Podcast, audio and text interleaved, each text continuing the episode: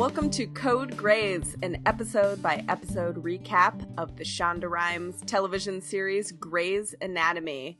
We're two best friends who love Grey's. My name's Teresa Rosato. And I'm Megan Totsky. And join us for episode two of season two Enough is Enough.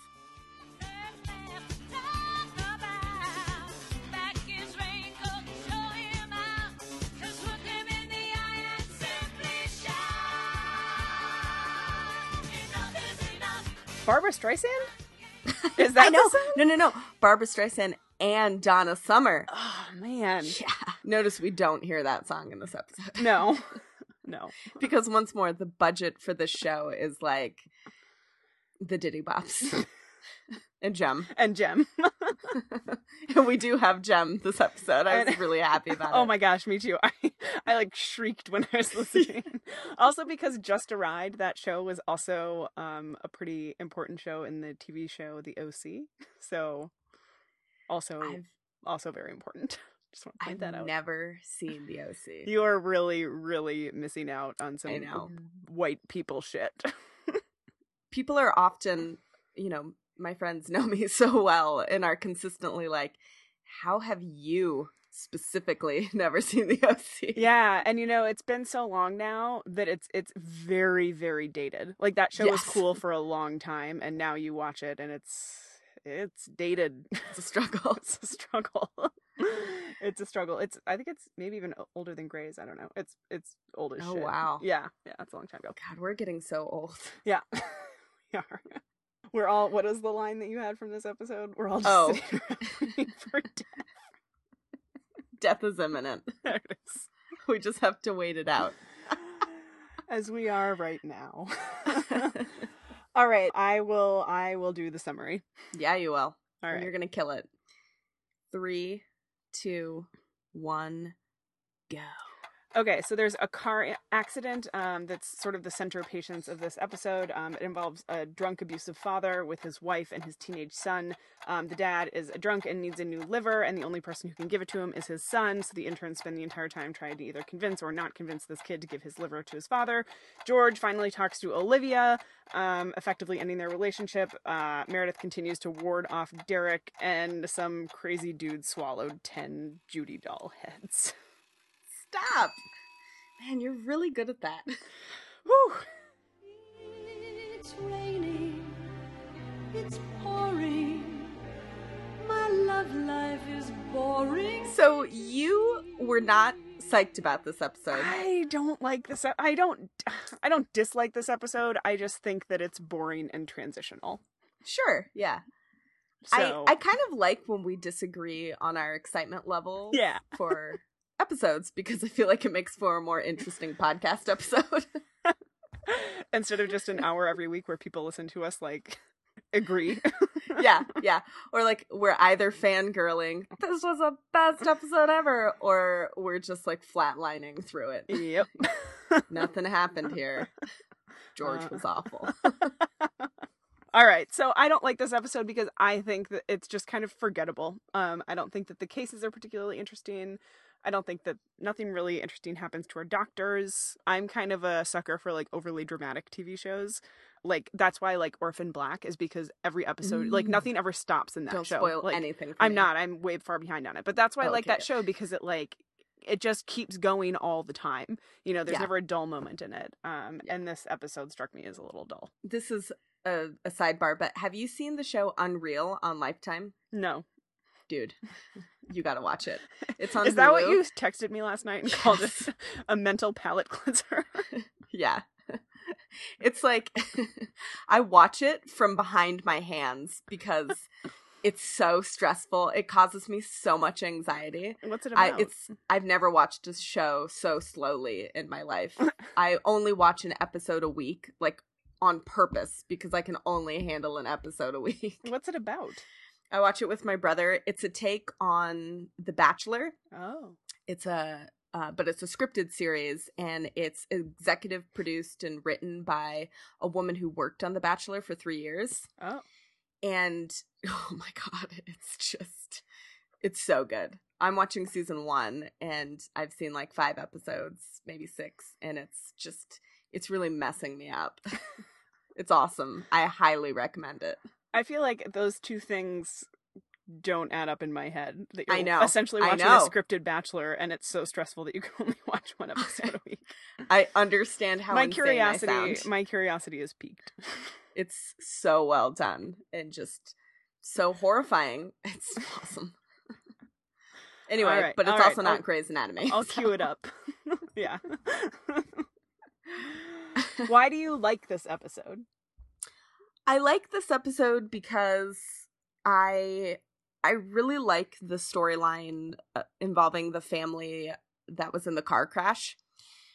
I like the I mean I don't like, but I appreciate the domestic violence storyline Mhm, mhm. and I really appreciate like these divergent experiences of domestic violence between the woman of the uh, the female victim of the violence, the the wife um, and the mother and the son's interpretation of that violence. Mm-hmm. I just think it's a particularly horrific storyline that's pretty well done. I like how Karev is used in the episode. Yeah. And I'm also just I really like where both Meredith and Yang are emotionally right now. Like at the bottom of the barrel. Yes. I really appreciate whenever our leads are just just failing and flailing. It's important to me. and it is fun that they're sort of failing together. Like they're really sort of in it together. yeah, yeah. Because often in the in sort of the arc of the show, we see times when like one is having a really hard time and the other is really thriving, and or you know vice versa. And so I think it, I think you're right that it is kind of fun that they're both really like. Fun is not the right word, No. but it, it's I don't know. It's it's I think it's cool to watch. yeah, yeah. I just like the the very first scene, you know, we open with Yang is lying in the bathtub, which is presumably where she spent the night. Right. Meredith is sitting on the floor of the bathroom and they're both incredibly hungover. And Meredith at at one point, you know, goes over to throw up into the toilet and then she just like sits back and pauses and says, "False alarm." We've all been there though, right? You yeah, know? that's the thing is I don't know how many times I've been like, "No, false alarm." false alarm, false alarm, and you like I'm okay. don't know if you're wishing for it or not. Yeah. you know. yeah. Well, Yang is presumably not hungover, right? She's she keeps going on and on about Oh. her hormones. Right. right. She's like overly hormonal because she is still somehow I mean, she's gotta be like Is this her second pregnancy? Like this has been going on forever. Just give the woman like an the timeline of the show is baffling. It really is just a total mystery. for all we know, they've known each other for about a week. Yeah. you know. yeah so we've got so we've got our two leads just hating everything they're gonna be so sour and bitter for this entire episode it's great and then they're walking into the hospital and derek oh is my god. meredith Oh points out that derek God. is stalking her and that's correct he is I'm telling you, if she's got to fucking explain to him one more time that she is not interested and he needs to like cut his shit out, I'm going to file a restraining order against him on her behalf. Like i this, loved that I just don't under. I he's harassing her. yeah You know, like it's it, it's it's awful. It's awful to watch. Yeah. It's my favorite thing is he's just so pathetic. I mean, he's he's following her as she's speed walking into the hospital and he's he's just so confused because he's like, "Did you not did we not have a conversation?" and he's talking about of course when he spent 45 minutes telling Meredith the story of how Addison cheated on him with Oh, his I best just friend. fell asleep with you talking about it. It was so boring. That's how boring that monologue was. and he, honest to God, out loud says, I bared my soul to you last night. Oh my god. And then Meredith says, you know, she says a variation on what she's been saying since the beginning of episode one of this season, you know, that you lied to me for however many months. And there were many opportunities where you could have come clean and you didn't. So leave me alone. Go away. We're over. And he's like, "What? What? Huh?" Yeah. Do you want me to keep chasing you? Is that what you said? Come on, I bared my soul to you last It's not enough. How can that not be? When you waited two months to tell me, and I had to find out by her showing up, all leggy and fabulous, and telling me herself, you pulled the plug. I'm a sink with an open drain. Anything you say runs right out. There is no enough. Which I like. Izzy and George then tease her about that. They're like, Yeah, oh, I thought it could've- was and I was like, that's a great metaphor. It made perfect sense to me. I agree. and then They just you- like maybe don't understand metaphors. That's entirely possible because they went. I, I'm not entirely sure they would have any sort of undergraduate education, um, but I agree with what you had said that Derek tries to recycle this metaphor later on in the episode and sort of like ineffectively, yes. right? So so Addison is is trying to apologize for cheating on him and and you know, to be fair, she's not doing a great job. right. She's really not. I mean, her excuse is that people do desperate things to to get a reaction or to get attention. right. Which is Not just to be clear, like a two year old's argument. right. Exactly. Exactly. I threw this temper tantrum because you weren't listening to me. You weren't listening. And Derek just says to her, he says, I'm a sink with an open drain. But he doesn't say the rest of it. It doesn't make any sense. And Addison then walks away. he just walks away. Addison clearly is just standing there like, what? and it's really you know it's it's this sort of triangle between Meredith and Addison and Derek is fascinating for a lot of reasons but thinking about how Derek will not let Meredith go like she says no she says no she says leave me alone he won't let it go he's like a dog with a stupid bone and and then he brushes off Addison right who's Yes. who's doing uh, using the exact same tactic that he is and he's like leave me alone leave me alone go away the hypocrisy is so impressive. Oh man, I got very frustrated with the men in this entire series in this episode. You know, like this is it's a long time theme. coming, but like it was I was just sort of like, wow, you are all like none of you is we can get into it later, but like Alex is the most possibly the most mature adult male in this show at this Yeah. juncture, And that's not good. which is not saying much. It's not a good place for the No. show to be in. It's not when we have a bit named after him for asshole of the week. Right. Anyway, should we talk about the family? we should. Okay. Let's talk let's talk about the family. So they they've been in a car accident, a really terrible accident where apparently the the husband uh crossed the center line and caused an accident. And the wife it's a really interesting exploration of perspective and truth. Mm-hmm. and and Addison spends a lot of this episode being like, there are two sides to every story, and this episode is just beating you over the head with yeah, of it's its really shoving it down your throat. It's it's really So annoying. That is annoying. But so the wife is saying, you know, this car came out of nowhere. All of a sudden I'm I'm seeing this car coming right at us and the son is like, "No, like my dad was really pissed off and this guy cut him off or or did something that the dad didn't appreciate." And so out of just complete road rage, he he went after this car like he purposefully caused this accident. Mm. And so the dad is in very serious condition. The driver of the other car is basically dead. We say basically because we're going to return to that. The the wife and son are are doing okay, but it becomes clear to all of the doctors that they're dealing with the domestic abuse case. The woman has I, I don't remember the exact number of Oh gosh. fractures, but Mhm. they have nothing to do with the accident. They're they're quite old.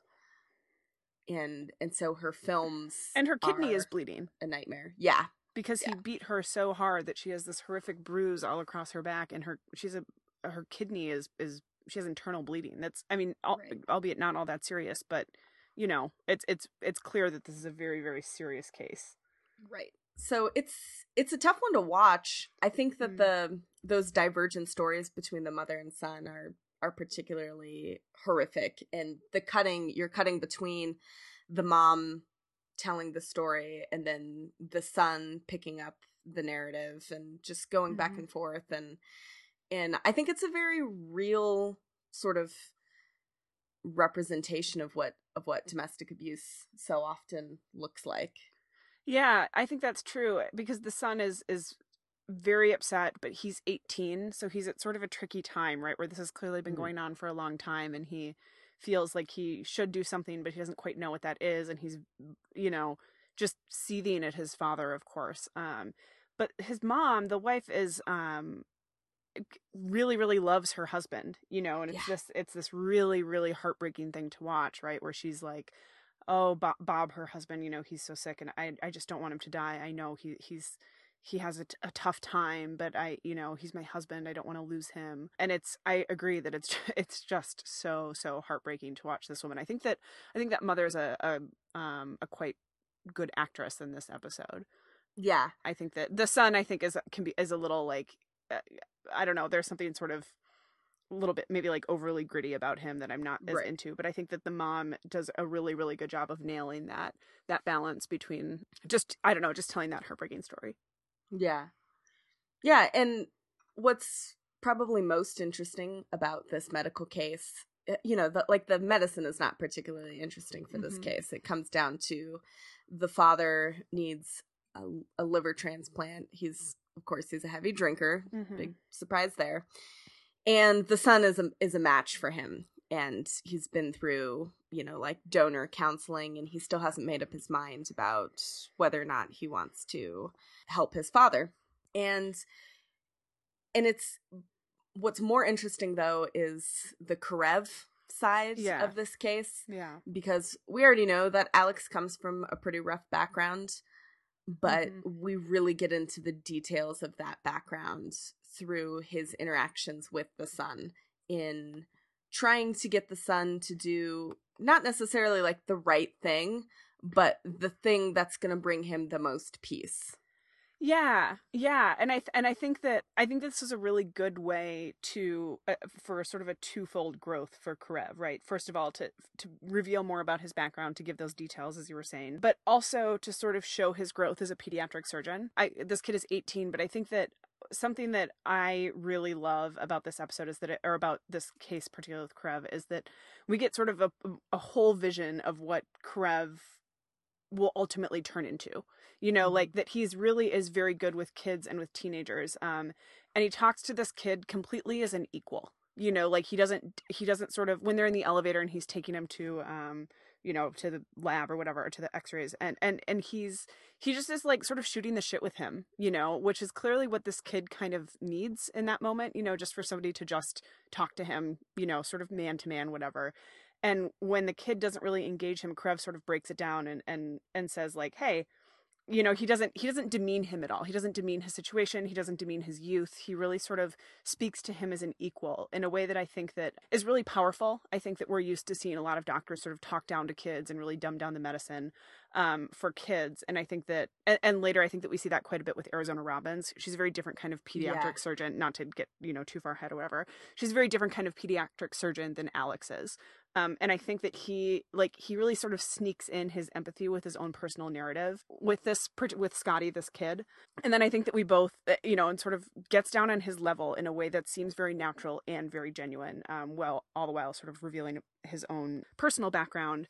But then I love I think that we both talked about this at the very end of that particular scene when he's like, "Man, think about the guy with the dolls. That guy's got real problems. And it's just sort of like jokey about it. And I, I don't know, I just really like that scene. I think it's a really meaty scene for for Karev as a sort of young character in this show. Yeah.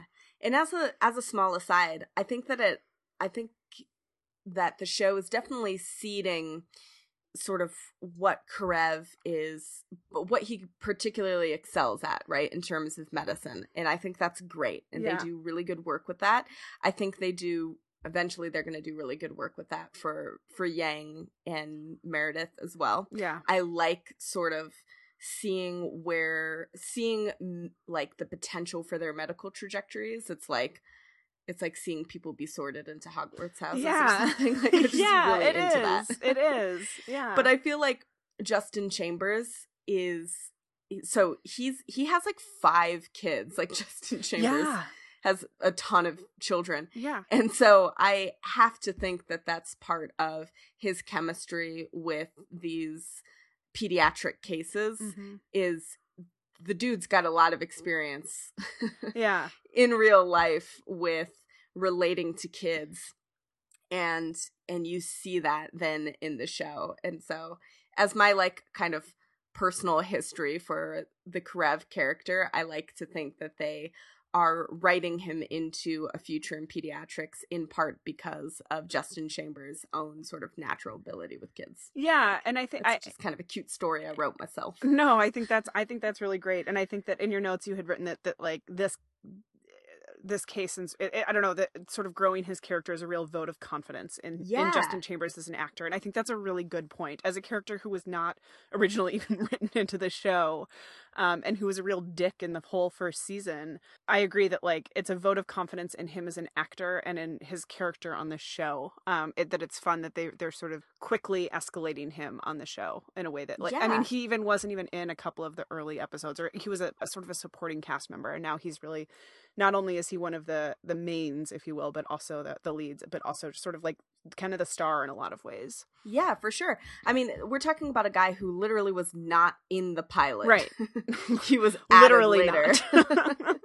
and and he is you know we take care of our two principals in the first episode yang and meredith Mhm. and then rather than going with a george or izzy plotline we get an alex karev plotline Yeah. right away in episode two of season two and i just think that's that's super impressive and shows kind of the impact that chambers had in season one. Yeah yeah. And i really i appreciate the conversation he has with the son with the kid. I mean i guess he's 18 but right. you know, he's a yeah. kid. yeah. In the elevator you know the guy is banging on uh the gurney and just sort of like tapping out this rhythm on the gurney and it's you know they're clearly trying to show an externalization of this guy's anger Mhm. which again is a little bit too on the nose for me but Right. the kid asks So what do you do about the anger? Me? I think about the guy who eats doll heads. He's got problems. it's a funny line you Yeah. know and it gets a laugh out of the kid yeah but it's he's he's really answering that question without even realizing that he's answering that question right? Right. That he's he deals with that anger by not dealing with it at all. Right. he just pushes that aside and it almost separates it from himself as though that happened to someone else. Yeah. Like this this kid who was in Iowa and he's not that kid in Iowa now you know like now he's this man in Seattle. And so and has spoken about that about walking away from a lot of his problems you know Yeah. But I think it I think it definitely foreshadows a complicated future for Karev. That absolutely that that doesn't work forever and it's not probably going to work for that much longer. Right, right. And eventually, sort of, this kid, I don't know, takes it to heart and he does sort of reconcile. And he and Karev have a few more conversations over the course of this episode. And he eventually sort of shares his own personal history about things that he wishes he would have done with his family and with his own dad and mom and, and things like that, which I think is a nice, I don't know, I think the two of them have a nice relationship arc over the course of this show, of this particular Yeah. episode. Yeah, I agree. And so the kid eventually decides to to be the donor for his father, but he sets up these conditions, you know, that we're moving out. Mm-hmm. Like this is done. Yeah. We're we're not going to have contact with this person anymore. Yeah. I really I was thinking about this episode and as the kid was being wheeled into surgery, you know, I've seen this this episode several times, so I I knew that he was going to make it through, but I was like, you know, if this was 2016 Grey's Anatomy, the kid would have been killed off. he would have died in surgery. the transplant surgery and the dad would have lived. Yep. And I did. As soon as I saw your note on that, I had realized that I'd had that thought as I was watching. I was like, I was, I wonder if he's to make it through the surgery. you know, like I couldn't quite remember, but I've seen so many recent episodes that it's like, you know. In my mind. yeah, yeah. Once upon a time, Grey's ended things on somewhat happy Yeah. notes. yeah, once upon a time. That doesn't happen anymore. 12 years ago. And uh, just as a quick thing, I think that something else is interesting about this the the sort of the pairings of each of these doctors with this family, right? So we've got Karev and the kid, a clear parallel, similar backgrounds. We have Yang and the mother who's she is it has no patience for the mother's love for her husband, right? Which is just sort of interesting given what Yang is going through. And you, and you can just sort of see immediately when the doctors get paired off between the three, right? With Izzy and the mom, you're like, oh God, this is not going to go well. She's a mother, she's maternal, she's married to a guy who's an asshole, and Yang has no patience for that kind of thing, right? Yeah. And then Karev and the kid, you know how that's going to go. And then Izzy and the dad, and you're just like, oh man, you just know that Izzy's going to be overly sympathetic toward this guy. Um, Right. Her heart is too big, it's too open. She's, you know, makes it too personal. And I just think it's sort of like a, I think it's interesting that only, you know, what are we, 11 episodes in, and we can already see these sort of uh classic pairings with the with the patients already and you Yeah. could just you could just see the writing on the wall from the from the first moment that Bailey assigns them, which I just think is uh it's like a little funny and and also just sort of they they just sort of such developed characters already in a lot of ways. yeah, Anyway, definitely.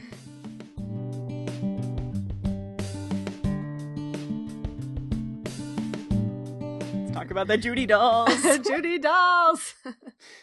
Which I don't know why, but it took me until this watch like this rewatch to realize that the Judy dolls are a stand-in for Barbie. Oh, Because really? of course this is not a terribly appealing plot line for Barbie to be featured in. right. But for some reason I thought that Judy dolls were real. Oh, really? like Judy dolls were a doll. I'm an idiot. So That's funny. yeah. Oops. oh, this is such a weird story. It's oh my god, it's so weird, and it's gonna get weirder when we get to our medical fact. I'm really looking week. forward to it. so this guy has swallowed. He comes in with what's you know clearly a bowel obstruction, and they take some films, and they assume that he is that he's carrying drugs, right? That he's got Yeah. balloons or condoms or whatever has filled like with these drugs. ten balloons, Right. And, you know, it's probably cocaine. They, they can't rupture. It'll kill him, whatever. And then they're looking at the films and I I really agree with you when you make the point that Alex has some crazy weird shape recognition skills. Yes, right. Like, and this is like the weirdest, most specific superpower ever. yes, yes. And so he he's like, "Are you sure these are balloons?" And Bailey's like, "Do you have reason to believe otherwise?" And he's like, "Well, this one has a face." And she turns up the contrast on the X the backlight, and they're they're Judy dolls or Barbie dolls, uh, essentially. And he Yeah, has the heads. swallowed ten. Oh, sorry, the heads. Yeah, he has swallowed ten Barbie doll heads, and they're lodged in his large intestine. it's, it's so it's so great, and of course the the callback here is that in one of the episodes in season one, Karev correctly identifies a mass in this guy's bowel as an ovary, and Burke is like, "What?" And then it ends up being an ovary. so, Karev, like, I don't know, he he maybe should have been a radiologist. I was just thinking that. oh man, but this is a weird case. This is a very very weird case because there's no reason so like the the ongoing mystery is why has this guy done this? And then we Right. meet the guy the guy's you know woken up and they're sort of talking to him and he's a weird dude. Stone cold weirdo. he is a stone cold weirdo is right? I want you to talk a little bit about like why you think he's so weird. Like what is so strange about this guy So the thing about it is, so obviously he's a weirdo because he swallowed 10 doll heads, right? so we already know that he's special. yeah. But it's it's totally be- beyond that. It has to do with his affect. So he interacts with Meredith and they have some really bizarre um sort of conversations and it's bizarre because the guy is like he's so placid. Like his expression is placid. Like he's he's just glassy eyed and he seems really at peace. Yes. And it's just the most bizarre thing i've ever seen. Well then he's also got a great line where meredith says like why 10 judy doll heads? And he's like because 11 would have been too much. Yes. and it's just like this, oh god, like it's like it's it's creepy, you know? yeah, like just it's definitely way- like if he didn't swallow Judy Hall de- Judy doll heads, he would be like a serial killer. yeah, and it's not the first time he's you know, it's like very Oh, yeah. clear that like you just think about what his home must look like or what his you know, like you just draws to mind all sorts of just very strange things about him that you can't really put your finger on. You know, Yeah. like it's just he's it's great. I love it. He really so i've seen some things since i've been home in montana. Mm. and he really calls to mind like his whole placid affect really calls to mind this woman i had interact an interaction with a couple of weeks ago. She's she's a a trump supporter and i'm not going to say much about that. Like i i think if you listen to us you know where we stand on donald trump. I'm a I'm a queer Puerto Rican woman. Megan is a woman who is also a peace studies major. So and a teacher, so yeah, so I think this tells you all you need to know. fill in the blanks. but this woman is a client where I work, and she she starts. You know, she asks me how I feel about Hillary. I give her my thoughts, and she tells me that she's a Donald Trump supporter, and and she says, "Did you know that he's he was prophesied as a king in the book of Isaiah?" and I just stared at her, and I said. I don't remember that part of Isaiah. I'd I'd have to revisit it. and she just goes on on this it's honestly it's a 5 to 7 minute rant about oh, how when God chooses a man, he can't be unchosen. You know, you can't fight that. It's just it's in the good book. She also referred to God as her daddy in that it took her until about 5 years ago to realize that that God was just her her big hero daddy. I, She used daddy so many times in this conversation. And the connection to the guy who swallowed all the Judy doll heads is that her face too was so peaceful. see, Like if she, was glassy eyed. She just you know, maybe if she didn't have Trump, she would also be a serial killer. yes, You know, like that sort of look. it was that was the weirdest part. No, okay. Obviously, someone telling me that Donald Trump was prophesized in the book of Isaiah, a book that I've read, Right. I'd like to point out. and it's a long one. I went to an evangelical Christian school for three years. Like, right. I am intimately familiar with the Bible and, in fact, had James 1 memorized for a period of like three years. so let's let's have a Bible Must showdown, have, must lady. have skimmed over the part where Trump is prophesied. yeah, so so that was obviously the weirdest part of the interaction, but her her totally calm demeanor was the second weirdest part.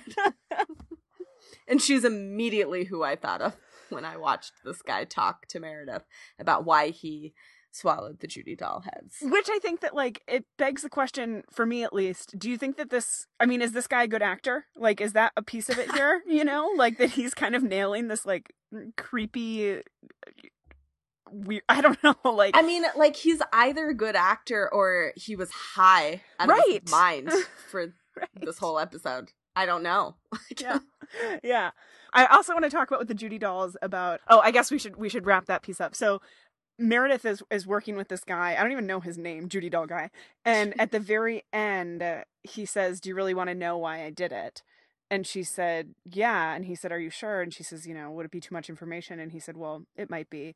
And she says, "Well, maybe I'm better off not knowing," and walks away. And so we get like no resolution we about why find out. it. And it's so great. I like want to know so badly, but I love that we don't because then I just get to imagine what it is. You know, like it's just awful. It's a great like lack of bow in a you know tying a bow on a situation, and Yeah. it's this show does So that why so well. why do you think he swallows these I don't heads? know. It's a great question. Um, I I guess I really just think that he kind of just likes it. you know, like I think he just is kind of he just likes it, and he's just a total social outcast, and he's just a fucking weird dude. And like I don't think that he's doing it because he's trying to like absorb their power or because he's trying to take over the world or because he worships Judy dolls, you know? Like I guess I just kind of think that it's his thing. you know, like Yeah. different Yeah. strokes for different folks and he swallows Judy dolls. He swallows you know? And I know that's not like the most sexy, interesting response, but if I truly think about why I think he does it, I guess that's like that's what I got to go with. I don't know. Why do you think? I mean, I tend to agree with Psych Guy, who makes an appearance again. Yeah, he does. Uh, He's what's his so name? bitchy. yeah. Anyway, he says, you know, that he might swallow them because he likes when they come out, which is just really hard for me to deal with. Oh, so I like your reason better. He just does it because he likes it. I don't know. He's just so weird. I prefer that to the sexual implication. oh, and so this gross. also led me to I mean, obviously neither of us swallow Judy dolls. Speak for yourself. I mean, at least I don't think. Yeah, yeah. I'm just kidding. I do not swallow Judy dolls. I'd like to go on the record to say. But what is like your weirdest, most inexplicable? Man, I was reading Habit. that this morning, and I don't know. Like, I'm a pretty weird person. Like, I've got a lot of quirks. I know. what I like to think of as idiosyncrasies. um, but I have a lot of like little quirks, right? Like every time I open a soda or a beer or something in a can, I always turn the pop tab, like the tab, to the right every time. Jacob always one. un- like always undoes them, and I don't know That's why I pretty do that. Right? Like I don't know. I don't know why I do that. I have no idea. I just have always since I was like you know I don't remember when I didn't do it. Um, Yeah. And so that strikes me as like a little bit obsessive. and also inexplicable. But I I'm trying to think of like I don't know what's yours. this was a really hard question for me because I am I'm OCD not in like the oh god I'm so OCD but like I legitimately have obsessive compulsive things that I Right. do. Right. So I'm discounting those. Okay. Okay. because there are literally too many. Right. But they're all weird and irrational, right? Like that's the whole point of that the point. disorder. Right. I think that the weirdest thing that I do is it's it's so fucking weird. But so when I'm like bored and I'm sitting at work, I just like I press on my Adam's apple mm. when I swallow. Really?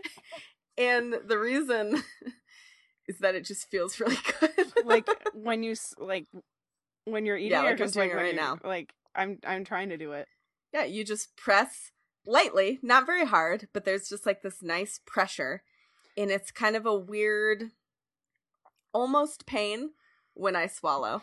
And it occurred to me probably two years ago. I was sitting in the office that I was working in at the time, and I was doing that just at my desk.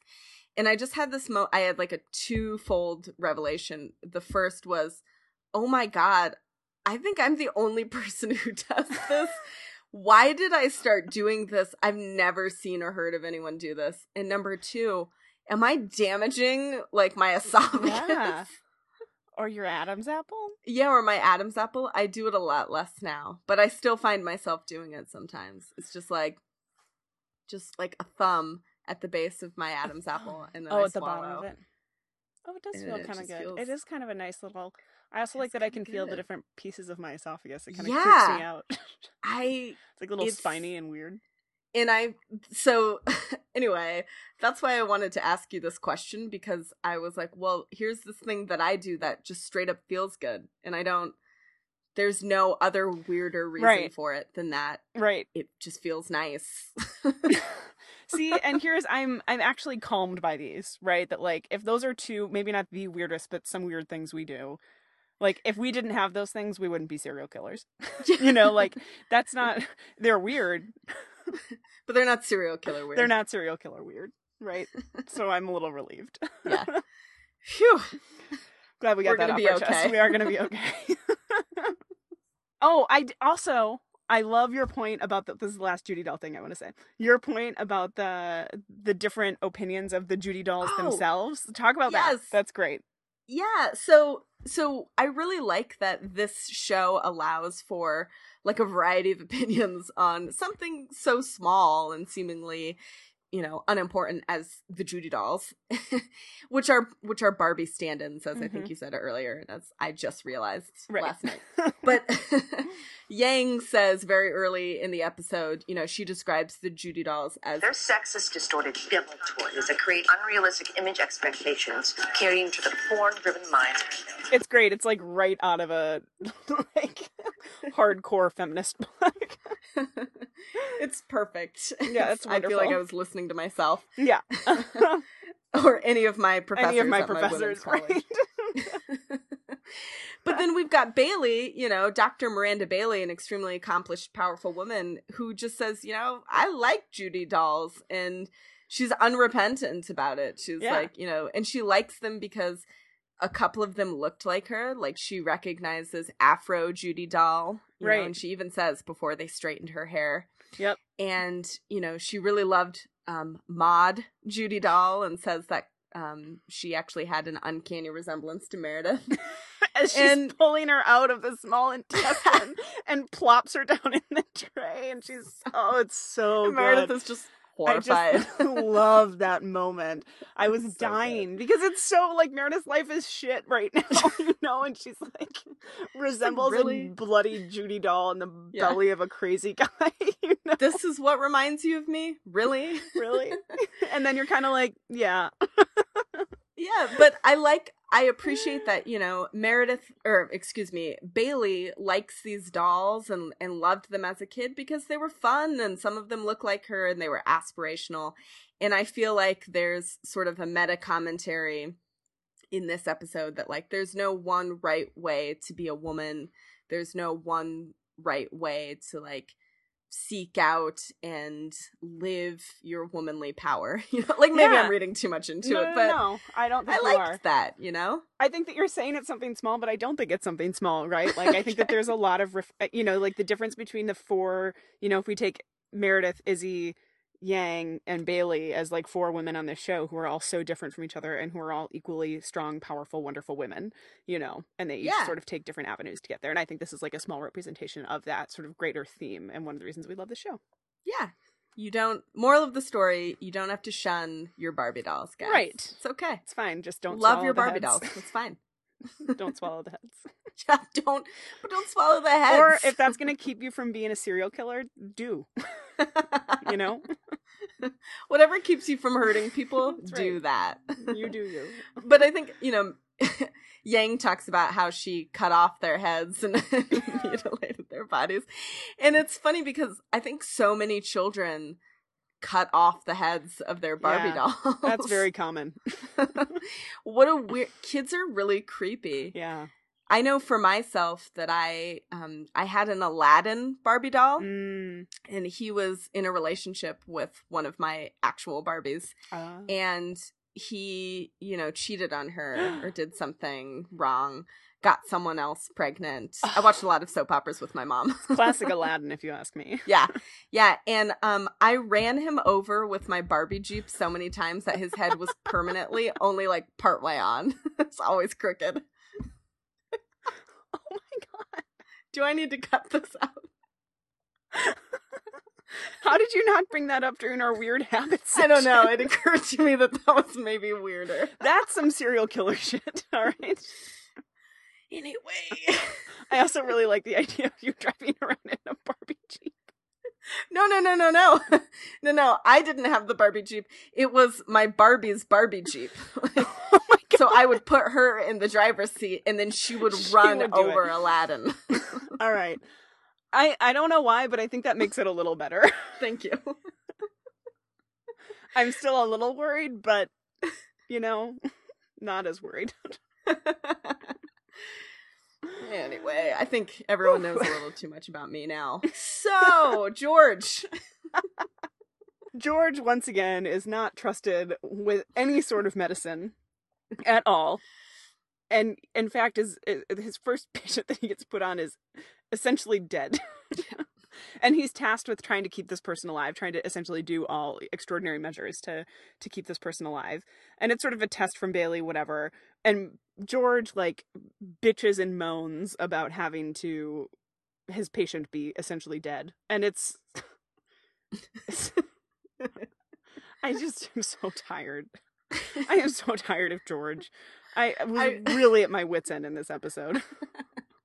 I appreciated you were so mad about George and it was really great. And I liked that you said you feel like he's in some sort of remedial sub program of the internship experience. Uh, you know, I do. I do.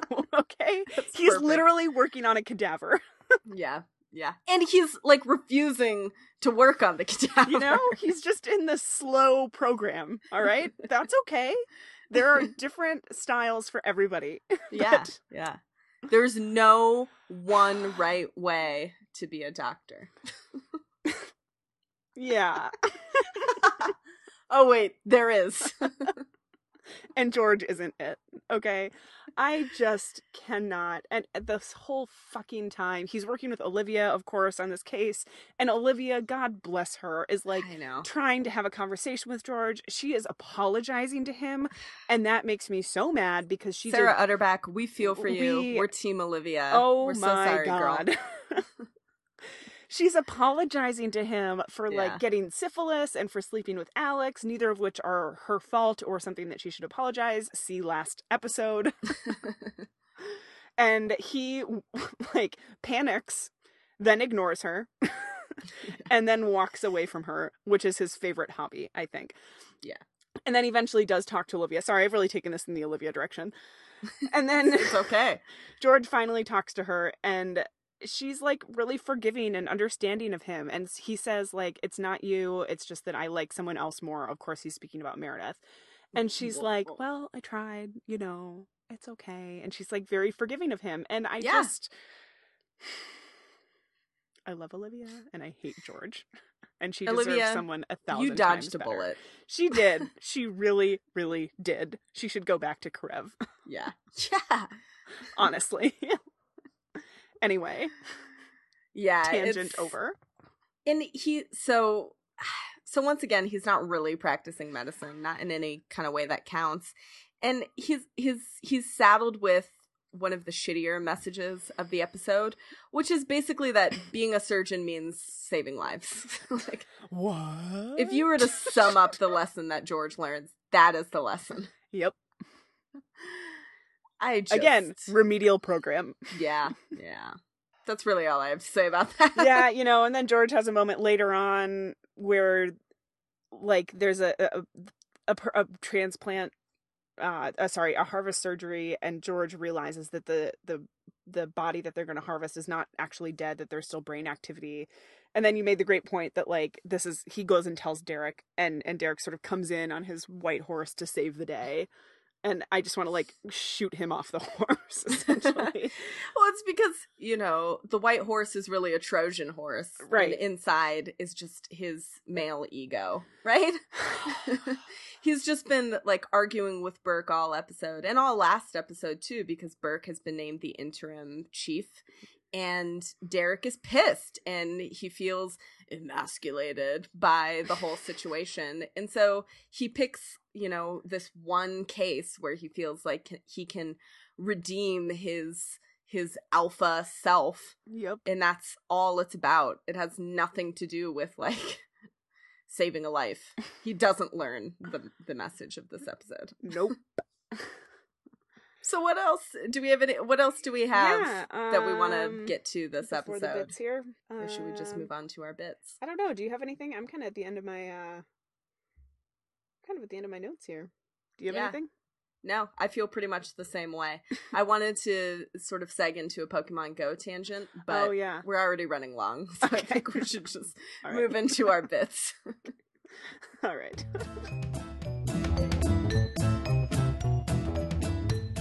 all right so song of the week Song of the week. Okay. Um my song of the week. I, I thought it was a great throwback week to be honest. we got same. Jem. We have um KT Tunstall was in there. Ugh. Can okay. Side tangent. I'm sorry. I've had a lot of these. I hate KT Tunstall, I know you do. and it's because of the crazy roommate that Megan Yep. and I had when Yep. we were in college. Yep. We're gonna call her Susan. Let's call her Susan. Susan was insane. She was an insane person. No, she was actually crazy. yeah, yeah. So I actually Like Judy Dollhead crazy. Yeah. yes. and she absconded with my Decemberist vinyl and left Crosby, Stills, and Nash in my pile of records as though that was a fair fucking trade. I'll never forgive her for that. No. and she, anyway, she did a lot of KT Tunstall covers because she was a musician. hmm And I, I hate KT Tunstall. I hate all of her songs so much. Black Horse and the Cherry Tree. Oh my God. Most of all, that song can go straight to hell That song with Crosby, sucks. Stills, and Nash. So we start off with KT Tunstall, then we've got some Jem. so sorry. The Brandi Carlile song, actually, I I love that song. What can I say? Mm. Um, and it actually reminds me very much of that time in our lives when we lived with Susan. Um, Well, because we went to a women's college. we did. And everyone was gay. I was having a lot of a lady college flashbacks hearing that Brandi Carlile song. Yeah. I I was never I'm not a very good gay. I was not really into Brandi Carlile. I was not into the Indigo Girls. I didn't really, you know, I don't like Melissa Etheridge, but this song was my song of the week. What can I say? Because Yeah. Oh, that's the name of the song. I look to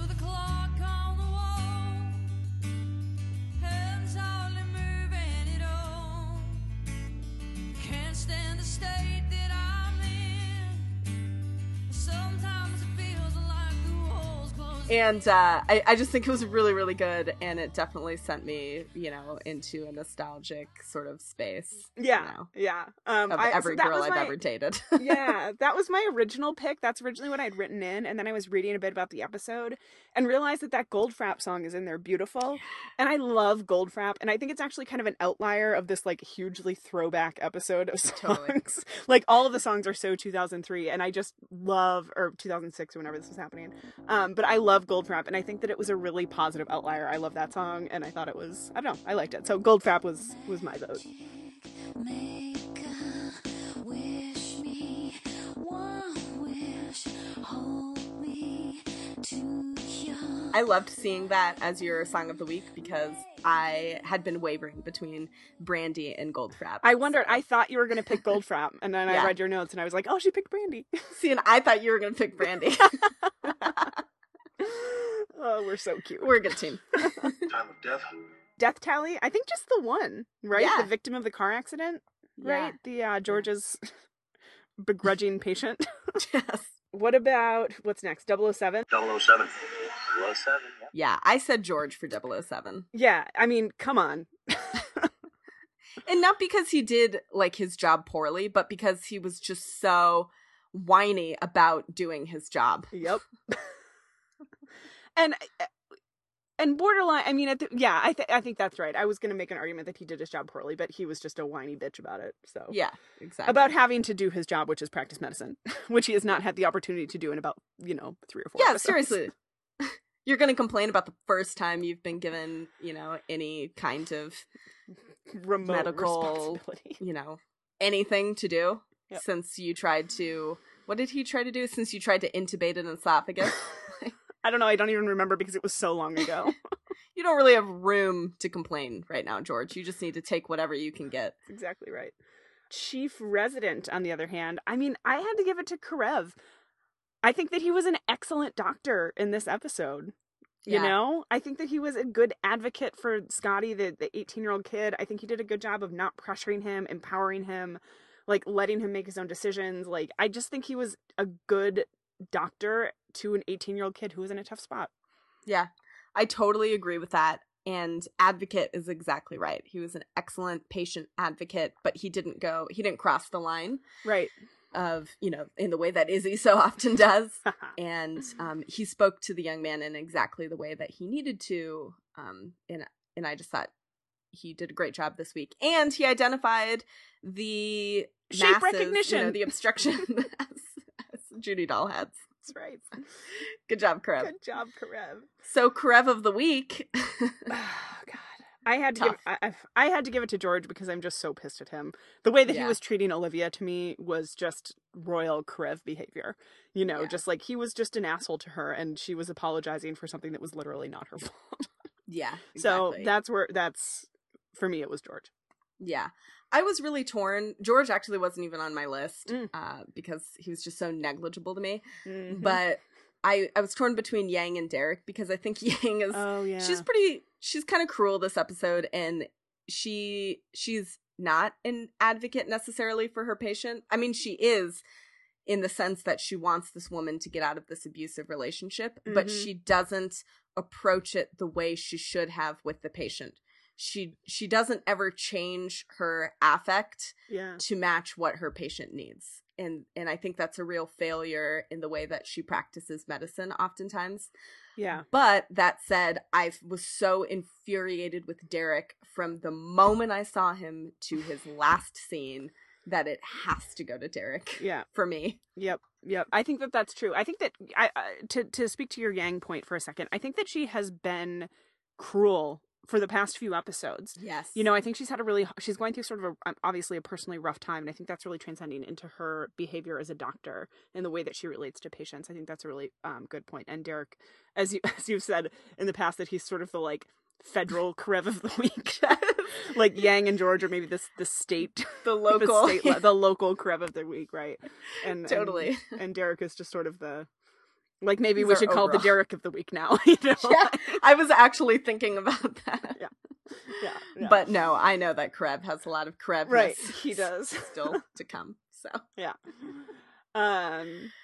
All right. What's next? should we do the medical fact of the week? Yeah, let's do it. Uh, Okay. It's a small one this week, but no less impressive. So I was I was googling um, this Judy doll thing because so often these stories come from things that have happened, you know, in real life, mhm. and so I was originally gonna like explore what pica is or pica. Is that what it called when you just like eat things compulsively? Oh yeah, yeah, yeah. I think Uh, it is Pica. yeah, but I think we actually have an an actual pica episode Mhm. coming in the next couple of seasons. Oh, okay. So instead, I found this case from 2003 from the Harborview Medical Center in Seattle, which is, of course, the hospital and emergency department that um, Seattle Grace is based on. Oh, okay. Um, UW Medicine is the is the medical program that this Seattle Grace internship is Ah. based on, which is cool. That is cool. And so in 2003, um, this a 35 year old man came in uh, suffering from severe abdominal pain, and he had a distended stomach, but he was otherwise fine. So they did, you know, they did imaging, and it showed multiple, you know, round objects. And so they suspected, the doctors in charge of the case suspected exactly what our doctors suspected, which was body packing. Mhm. So, you know, smuggling drugs in balloons. Mhm.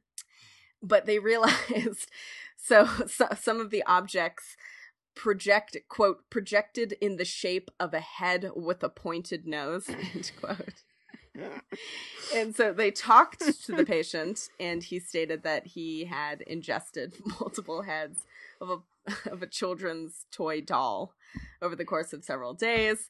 And the the patient's treatment was pretty uneventful. You know they they performed a surgery for a small bo- bowel obstruction but when asked why he had swallowed these doll heads he said it was for anal autoerotic gratification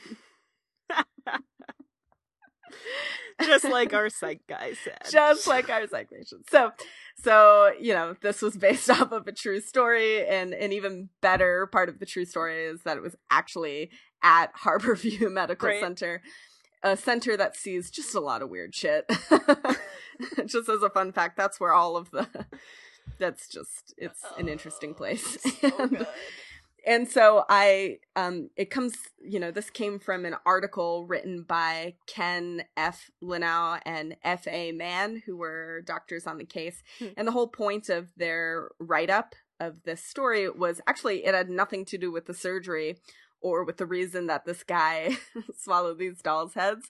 It's actually quite dry. It's really about the radiographic imaging and Oh. you know, like this specific technique they use to determine that they were actual Judy doll heads. It's not a very interesting read. That's gonna Um, be more that's gonna be Karev's later in life career. Yeah. Yeah, totally. papers. But more interesting is actually what I had to do to get this article, which was I had to like provide our an email address, and so you know I, I did the code Grey's Uh-huh. email address, and then they wanted the name, my name, and affiliation, which I of course put as Meredith Grey from Seattle Grace. And you know they get like four emails a week, right? Like right? I don't think I'll ever get the official copy of that article, so I had to find a, a bootleg version of it. so that's my medical fact of the week is that, you know, sometimes you watch the show and you're like, no. But Yeah. Yes, in fact. Well, and I will actually tell you, and um, I don't know that this is still true of the show, but Grey's Anatomy, when it first came out, you know, they got a lot of sort of flack for, oh, these over the top medical cases, and this would never happen, and that person would never live, and so on and so forth.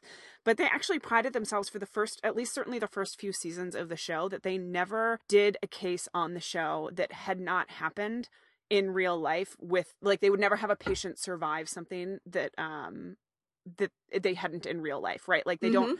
which I think is really cool, you know, that like the, the medical representations often are very, very accurate of, of exactly like this, right? That they come from real cases and they follow those cases, right? If somebody couldn't survive 11 Judy doll heads in their stomach, they would not portray that character as surviving that, you know? Right. Which I think is cool. I don't know. I'd be interested to know if that's still the case with the show, but I know that it was for a long time. Yeah. Yeah, that's a really good question. I, I remember that from, Yeah. from the beginning seasons. And that was always like my defense. Right, me show. too. Like, you know, these are real cases. That's right. That's right. Well, because especially as now we get into the second season and as the budget grows, as the show grows in popularity, that there are some really, really, really out there cases, some really sort of high profile stuff. So I'm I'm excited to sort of get into some of those, and I think the medical facts of the week are going to get really good with some of that. yes. They're going to get so awesome. yeah, they are. They are. Um, let's do line of the week. Line of the week. All right. What was your what was your pick for line of the week? I think for line of the week.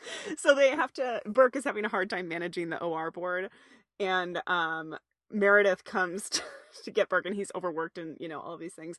And he goes to the the chief's office um where Burke is and she says you know I need an OR and he's like I don't have an OR and she's like I need it. It's for bowel obstruction. She's got the film in her hand and he's like well what kind of bowel obstruction? She holds it up and she goes the guy swallowed 10 Judy dolls. And the chief's assistant whose name I cannot remember I meant to look it up and I cannot remember her name. I want to say it's Sheila, but I know that's wrong. And she's like, she's standing right there, like holding all this It's paperwork guess, for for work for uh, Burke, and they Oh, I think it's Patricia. Patricia. Thank you, it's Yes. Patricia. You're right. Um, and Patricia's standing there, and so they're all looking at the films together. And Burke's like, man. She really, you know, really did swallow ten Judy dolls or whatever. And Patricia, there's like a pause, and Patricia says, I can see their little faces. Meow. Meow. and it's such a fucking throwaway line. but it's oh, it's so dark and it's so funny. It's like exactly my humor. I feel very much that the actress who portrays Patricia, Robin Pearson Rose, just improvised that. I know. God bless her for it. And I feel great about the whole thing. So that's my line of the week. it's a good one. So my line of the week is also kind of a throwaway, not from a main character, but oh my god, it's I want to tattoo it on my body. so there's the guy who's overseeing the organ transplants, um, the harvest surgery from the woman who's not actually dead. Right. And Derek is confronting this doctor, saying, you know, this woman is not dead. And he just says, Death is imminent. We just have to wait it out.